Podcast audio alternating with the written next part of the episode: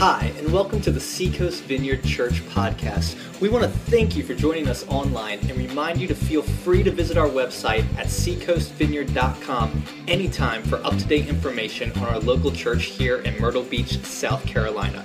If you would like to give financially to this ministry, whether that's a one time gift or a recurring monthly gift, simply click on the Give tab at our website and give however God leads you.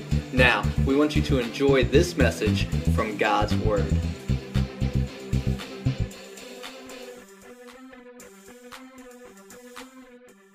Good morning, everybody, and Happy New Year.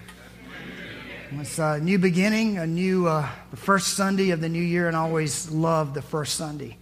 First Sunday is a way to take the right step right into the whole uh, newness that God brings to us. And I just want to welcome, like Rick said, welcome everyone here, especially if this is your first time. We're so glad you're here and um, want you to make yourself at home. We started a uh, new series last week in anticipation of the new year and also in preparation as we walk into this new year. And it's my prayer that this new uh, series through the month of January would kind of posture us as a church the right way for the rest of the year, but also maybe, maybe you've been out of church a while maybe you just don't get church and you don't get faith and you don't get Jesus yet, but something has caused you to be uh, interested. And so you've come with a friend or you've been checking things out for a while. I am so glad you're here because what I hope you hear over the next few weeks is God's plan for his people so that they can become the people that he always dreamed of them being. And he gives us some tools. The church, down through the last couple of thousand years, has developed some tools to help us know God in a deeper way and, uh, and also to respond and kind of get our, li- our lives in line with His will. And so we started last week a series that I'm calling Ruined for the Ordinary, Reaching for the Extraordinary. Probably 20 years ago or 25 years ago now, I read a little book by a lady named Joy Dawson. Uh, and the title of the book was Friendship with God. And in the first paragraph of it, she made this statement. I never forgot it. She said, Once you have a friendship with your Father, it will ruin you for the ordinary. I thought, wow. What, how poetic and how beautiful is that? And to be honest with you, I would like my life to be ruined for the ordinary. I would like the ordinariness of life to be wrecked so that I can pursue something that changes me, something extraordinary. And I believe with all my heart, this life that Jesus has invited us into is exactly that. It will ruin us for the ordinary. So last week we started with the most popular spiritual discipline of all fasting. I know you guys love fasting, right? I mean, I know I hear you talking about it all the time. Man, I love not eating. And I love, you know, when I just set aside some time where I don't eat and I give the money that I would spend for eating away to the poor, to those who don't have enough food. And that's what these alms buckets are up here for, for 27 days. For the month of January, what we're doing is, I, well, I have asked the church to join us in fasting on Wednesdays and Fridays. That was an ancient tradition of the church they would fast either lunch or they would fast from sun up to sundown. And, uh, you know, the option is up to you. What, I would just ask for you to, to do that in anticipation of this new year and what God wants to do through us as individuals, but also as a church. And we were over in Isaiah 58 last week, looking at the fast that the Lord chooses.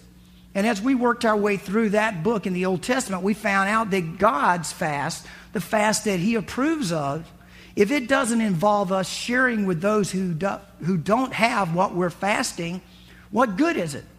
It just becomes some ritual. So, what we've decided to do is on those Wednesdays and Fridays, we will take the money that we normally spend on our food and we will give it away. And so, during the second part of the worship, when uh, the team comes back up in just a bit, uh, before we close the service out, you are welcome to come forward and, and put you know, I, I tell you what I discovered this week. My wife's always telling me, Do you know how much money you spend at Starbucks? I'm like, Yeah, but it's like blood. You have to have it. It's, you know, hook a transfusion up and walk around with it. It's just, you know, but uh, I did, so I, I said, Here's how much I, you know, not eating lunch and, you know, not eating in the mornings and wait until after the sun goes down to eat and all of this. And, and it's interesting how much you can spend during the day. And so, this money that we give, this is not our tithes, our regular offerings. This is the money that we are setting aside as we join our hearts with those who have less. And this money will go there.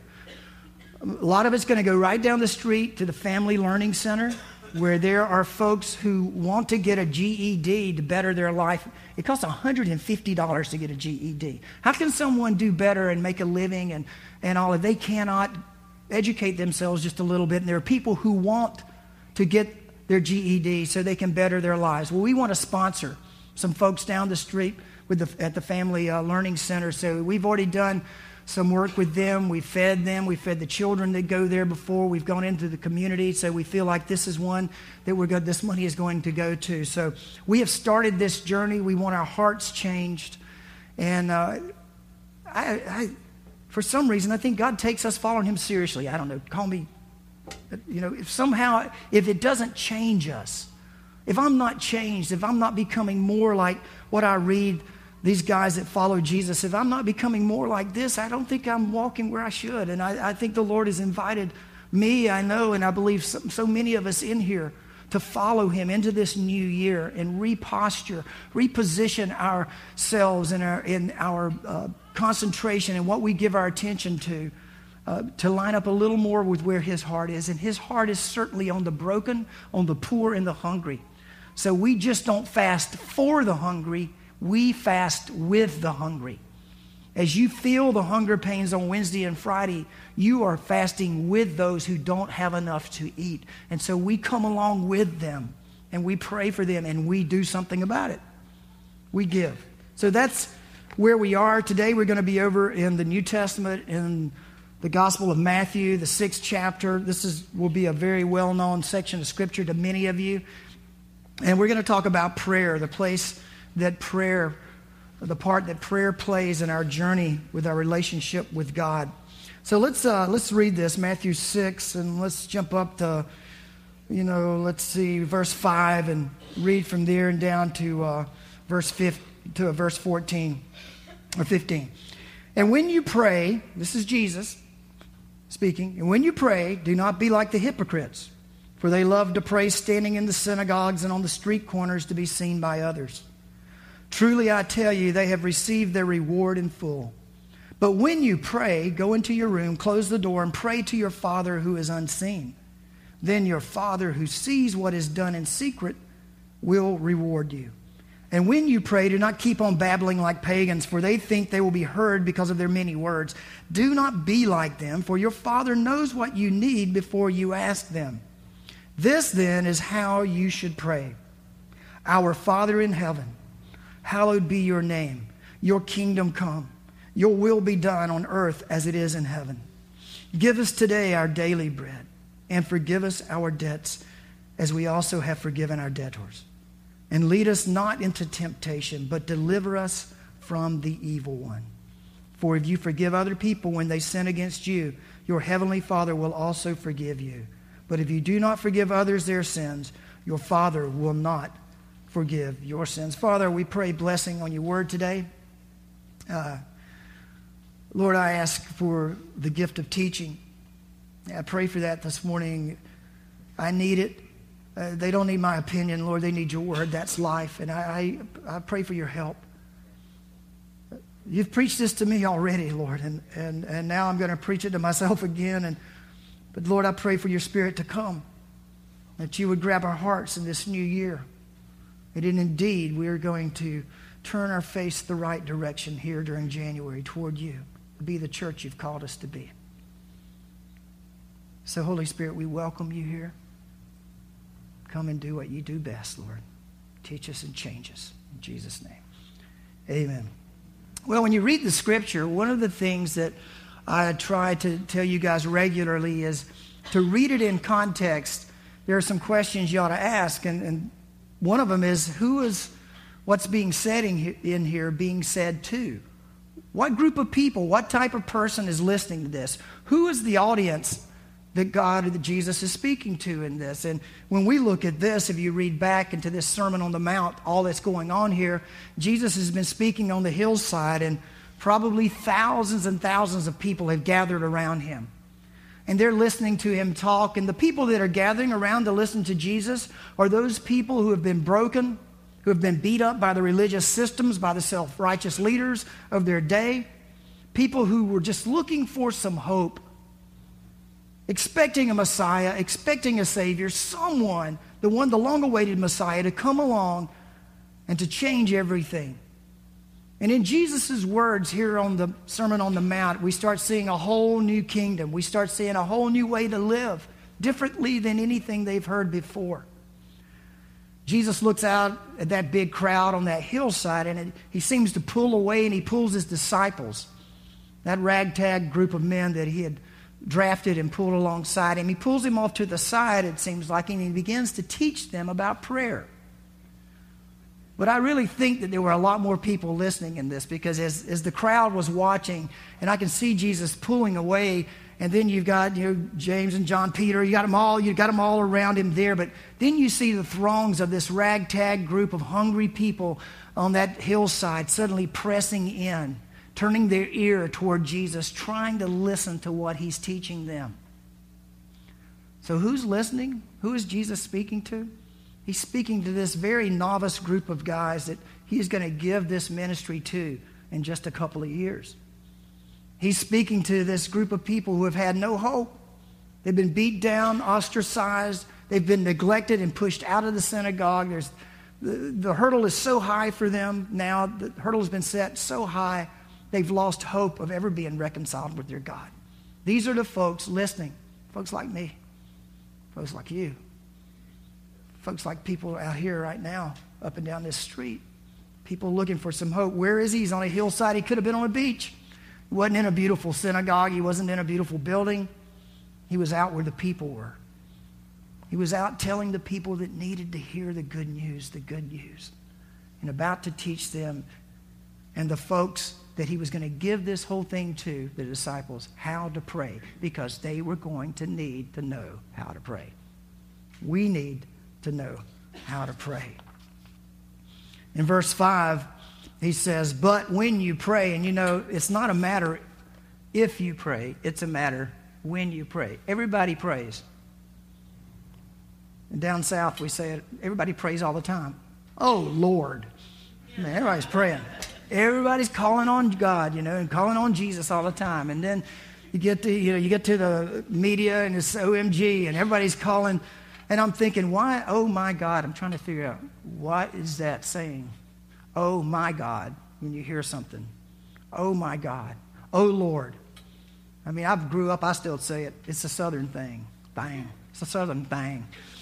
Oh my Lord. Everybody prays. It's not a matter of if, it's when you pray.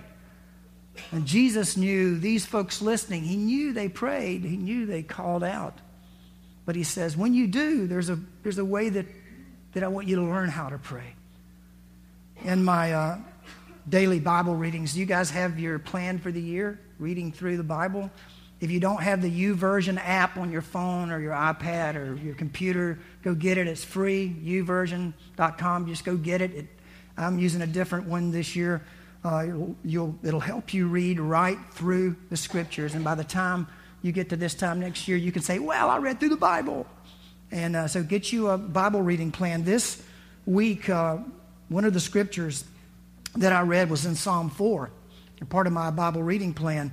And it's a prayer, a prayer from David. And, and listen to this example Answer me when I call to you. How you like starting your prayer like that? Answer me when I call to you. It's like, I really want to hear from you, Lord. It's okay. It's all right because, I mean, we want to hear from God, don't we? And so David is like in this place and he goes, Answer me when I call to you. But then he goes, Oh, my righteous God. It's like, you're righteous. I understand. I know who you are. Oh, my righteous God, give me relief from my distress. Right up front. David lays it out. Be merciful to me and hear my prayer. Then he kind of seems like he changes his, his posture, his, uh, the way he's looking at things, and he swings it back to his situation. Then he goes, How long, O men, will you turn my glory into shame? How long will you love delusions and seek false gods? Almost like he's prophesying, like God has spoken to him, and now he speaks to the situation. And in your Bible, you'll see a little word, Selah, right there. And what that means is it's a musical interlude. Did you know the Bible had musical interludes? Did you know that? The Psalms have that. It's like there's a prayer, and then you hit the worship button.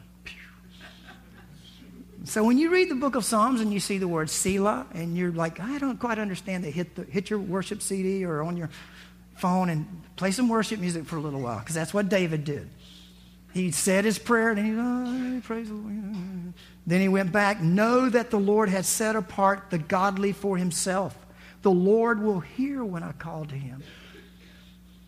Then he goes back to others. In your anger, do not sin when you are on your bed. Search your hearts and be silent. And then Selah, more music.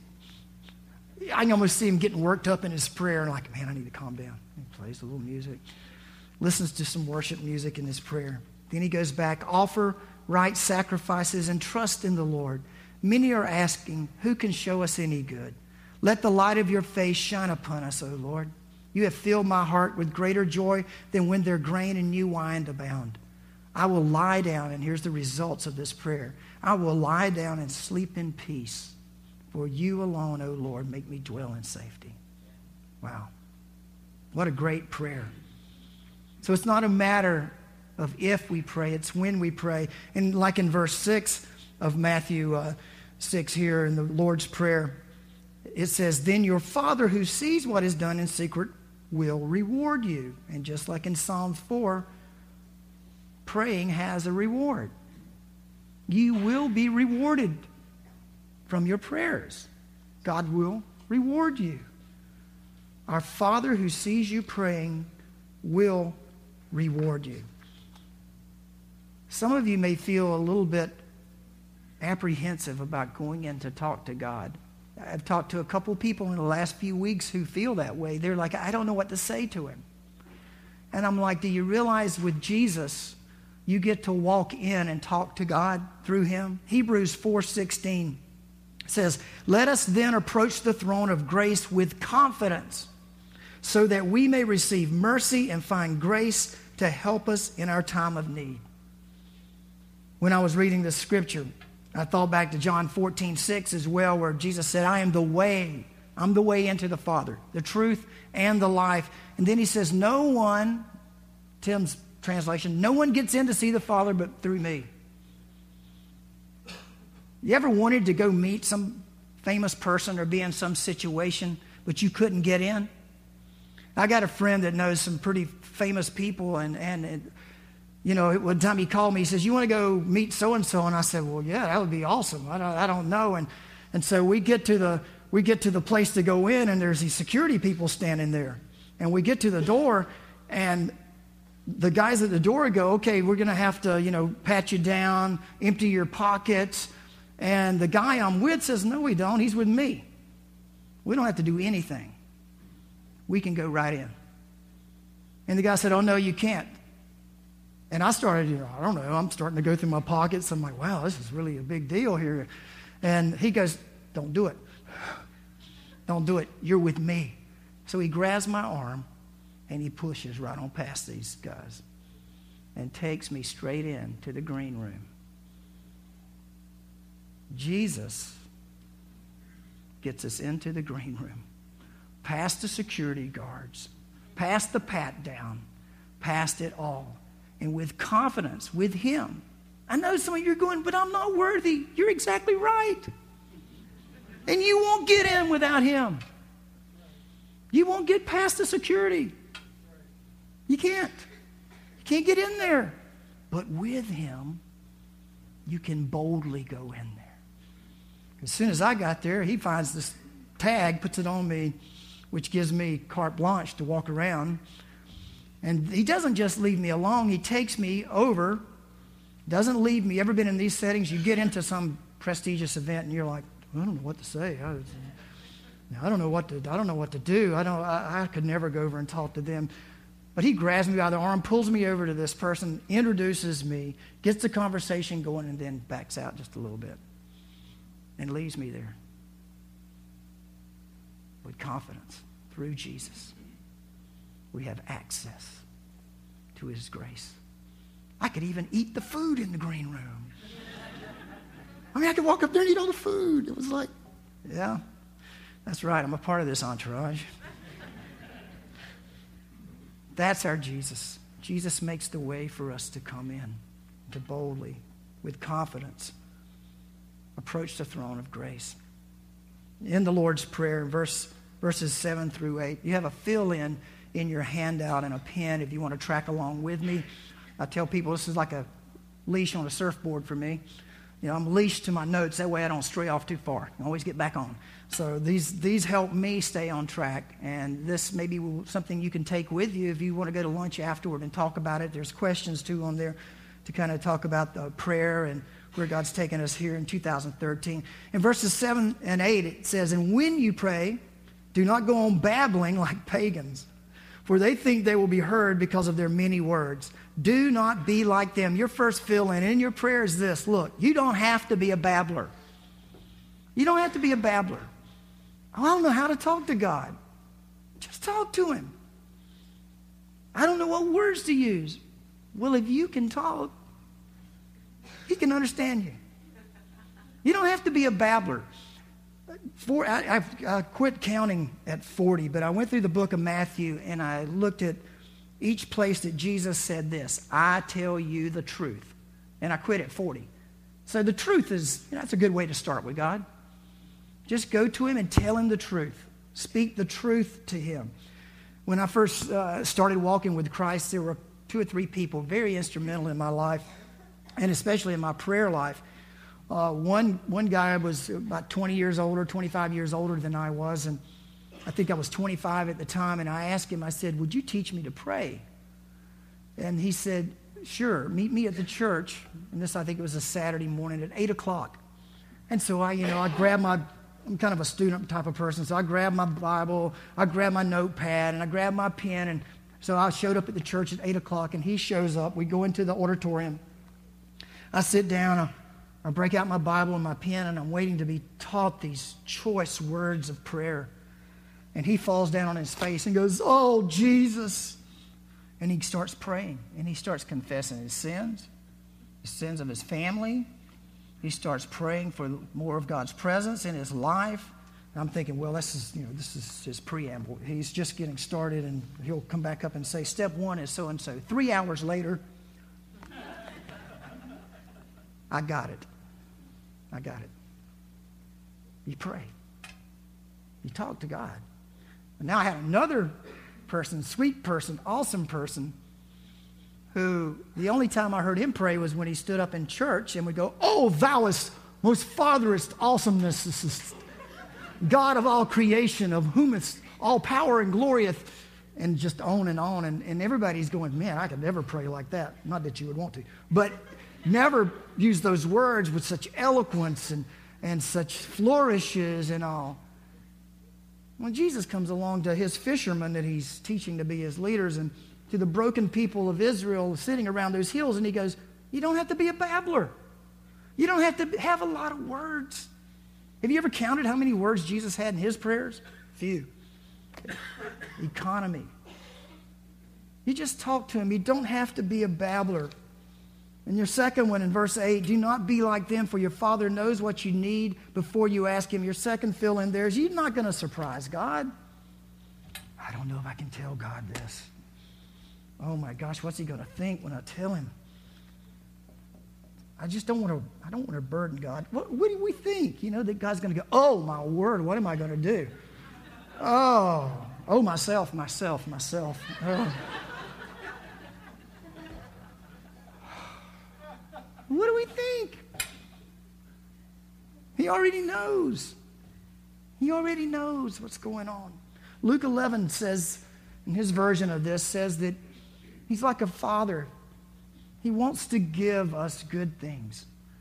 That he won't give you like something that's going to hurt you when you are asking him for something good. He knows what you need before you even ask him, but he sure does love to hear you say it. And you know what? You need to hear yourself say it. You need to hear those words come out of your mouth. Just say it to him. Verses 9 through 10, we begin with this Our Father in heaven, hallowed be your name, your kingdom come, your will be done. Your third feeling is this the main thing is who and what in our prayers. And the who is God the Father. The who is the Father. Our Father who is in heaven.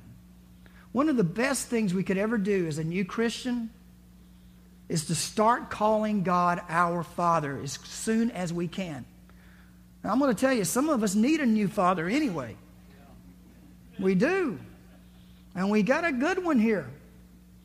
The best. We start calling him our father because we go to him like we would the best father, and he is the best father. Our Father who is in heaven. It doesn't mean he's out there in the cosmos somewhere. That's not heaven. Heaven's like another reality. It's another place. It's not up in the sky. It was their best way of describing it. It's the kingdom in its fullness. It's where God gets his way, heaven. The kingdom of God in fullness. Our Father in heaven. Where you get your will, where everything you want is done in heaven, Lord. You're the king. You're the master there. That's who I'm praying to. That's who I'm talking to. And you're my father. I got past the security guards. I'm into the green room. I'm with you. I'm talking to you. You're in control. I have full access to you. That's who. That's who we're talking to. And let's, let's remind ourselves of that as we pray. And the what is the kingdom? It's the kingdom we pray for. Even with my needs, even with all the things I have going on in my life, what I need more than anything is the rule and the reign of God in my life. I need that in my marriage. I need that in my relationships. I need that in my church. I need that with my family. I need the rule and the reign of God. And so when I go, my Father, notice it says our Father because you're not alone. You notice this prayer? It's good to pray at our because that reminds you that you're praying this with a lot of brothers and sisters. You are not alone in this. Our Father who art in heaven, I'm praying, your kingdom come. Up first, before I tell you anything else, Lord, on my list, I just, I want to say this to you, Father, because I know you're wiser than I am and you have a big plan. So whatever I say, I want you to know your kingdom is more important to me than anything else. And so I pray for your rule and your reign to come to my family, to come to my life, to come to my personal life. And we need the rule and the reign of God in every area of our life. We need it in our relationships, our finances, our sex life. We need it in every aspect of our life, our social life, our businesses. We need the rule and the reign of God. And so we're reminded up front in this prayer, Jesus tells his disciples, pray for the kingdom. And remember, you're talking to the Father, the Father of the kingdom. And in verse 11, now we get into the practical part, don't we? Give us this day our daily bread. You know what? Literally in Matthew, this says, Give us tomorrow's bread today. Give us tomorrow's bread today. And I like that because how many of you worry about tomorrow more than you do today? Give us tomorrow's bread today. Your fourth fill in is it's okay to pray for practical needs or for the practical. It's all right. Give us bread, Lord. I need to feed my family. I need to house my family. I need to pay my bills. It's okay. It's all right. Well, I feel selfish. Well, duh. Tell him. Tell him what you need. Tell him you need food. Tell him you need shelter. Tell him you need a job. Tell him you need friends. Tell him what you need. Tell him the essential things, the practical needs you have. Tell him you need to be healed. We pray all of this submitted to the kingdom. Your kingdom, your will. But I need this. I need to eat. My family needs to eat. And you know what? When we pray this too, we're praying this along with those who do not have enough to eat, just like our fasting.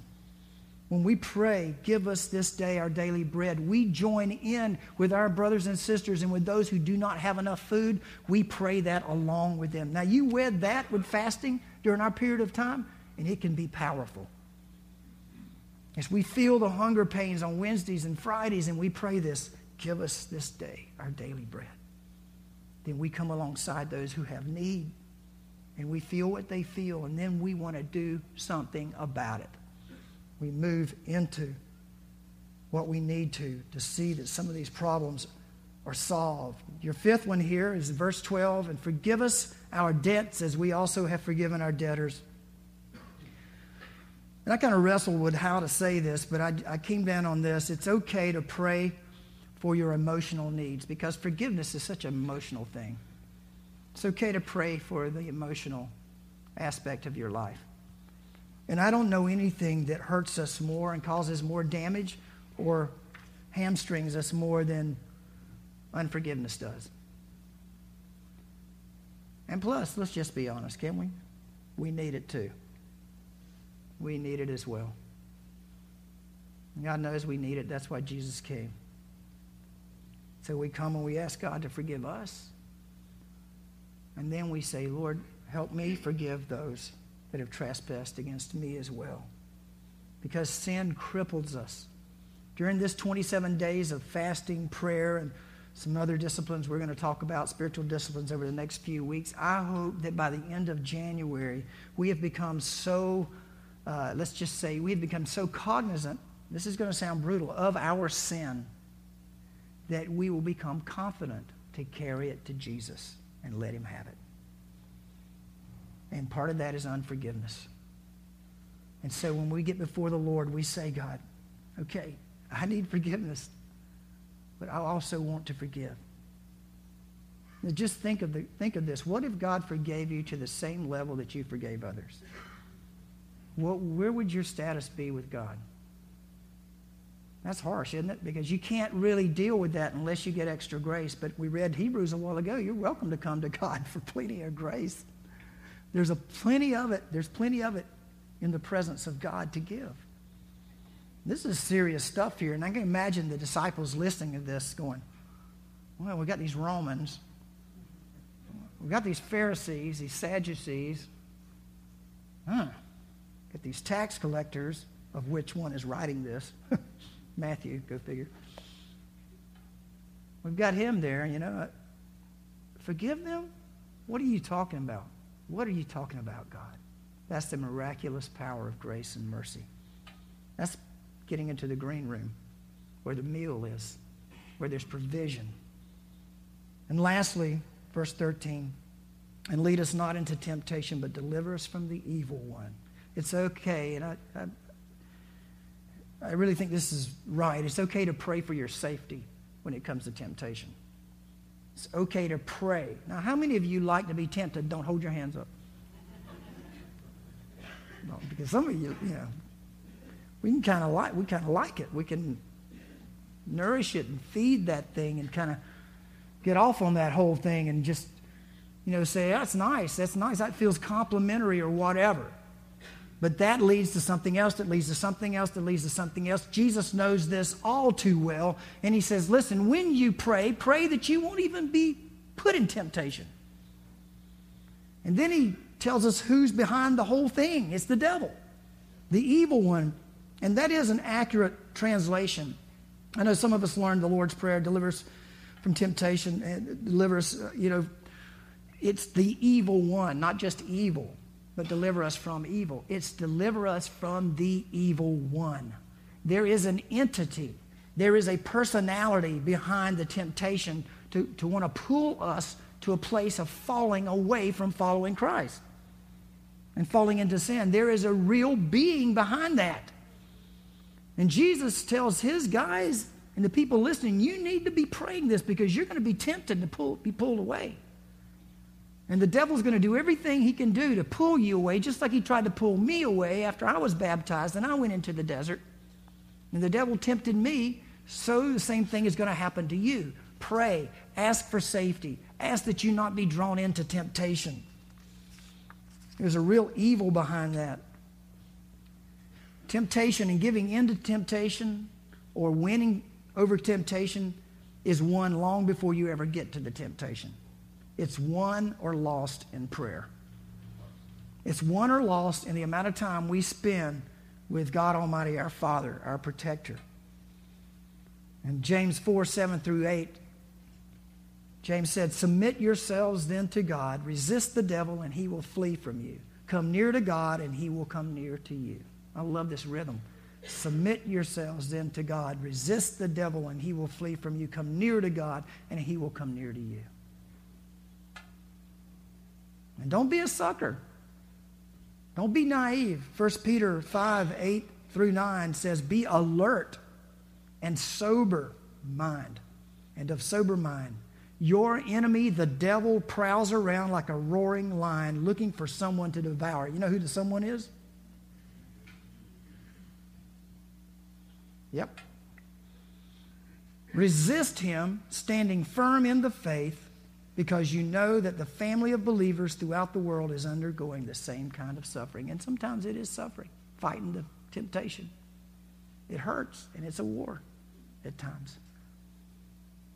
I love the honesty of Jesus. I love that he taught his disciples how to pray. This is a prayer that we can pray every day. If you don't know what to say, take this prayer and pray it every day. Chew on each portion of it. Our Father, I'm not alone. There are other people going through the same thing. Our Father, your Father, you control it all, Lord. I'm talking to someone that can get something done here. I'm in the green room. I'm here through Jesus, our Father. And begin to pray this prayer. I want to, as the band comes back up, I, I want to give you just a little help here. And this is if you if you haven't been able to establish a prayer life, a prayer time, this is something that I think maybe the Jesuits did this long ago. It's just a little practice that might help you. That's it's been beneficial to me. That when I pray in the mornings, I find a comfortable place to sit away from everybody, distractions, and sit down. And I take a deep breath I'm a pretty intense guy. I don't know if you can tell it or not, but um, I'm pretty high strung. And uh, it takes a little bit for me to get myself focused because my mind's all over the place a lot. And so I'll sit just quietly with my palms down for a while. I'll take a deep breath in, like through my nose, and just let it out, just trying to relax my body because I'm like this most of the time going. And as we learned in fasting, we tune up our bodies right along with our spirituality. And so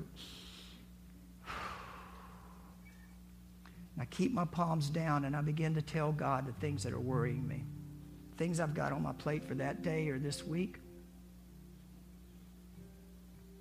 And I talk to Him. I just don't use any flourishes or anything. I like, Lord, you know, I'm facing this.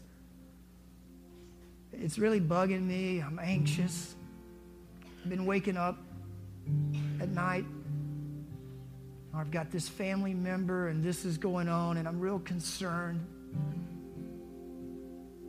And I'll talk to God about that for a while. My palms are down. But you have to get to the point where eventually you want to do this. You want to receive from God that grace and that mercy that's spoken of in Hebrews. And so, what I'll do is I'll take another deep breath after I've dumped it out there, and I'll begin to turn my palms up to receive from the Lord the grace and the mercy and the provision that He has paid for through Jesus for me. And I'll say, Lord, I, I receive your grace.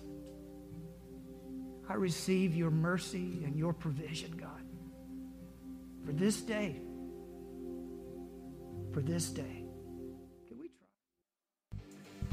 We hope you enjoyed this week's podcast from Seacoast Vineyard Church in Myrtle Beach, South Carolina. We look forward to you joining us next time on iTunes or at our website, www.seacoastvineyard.com.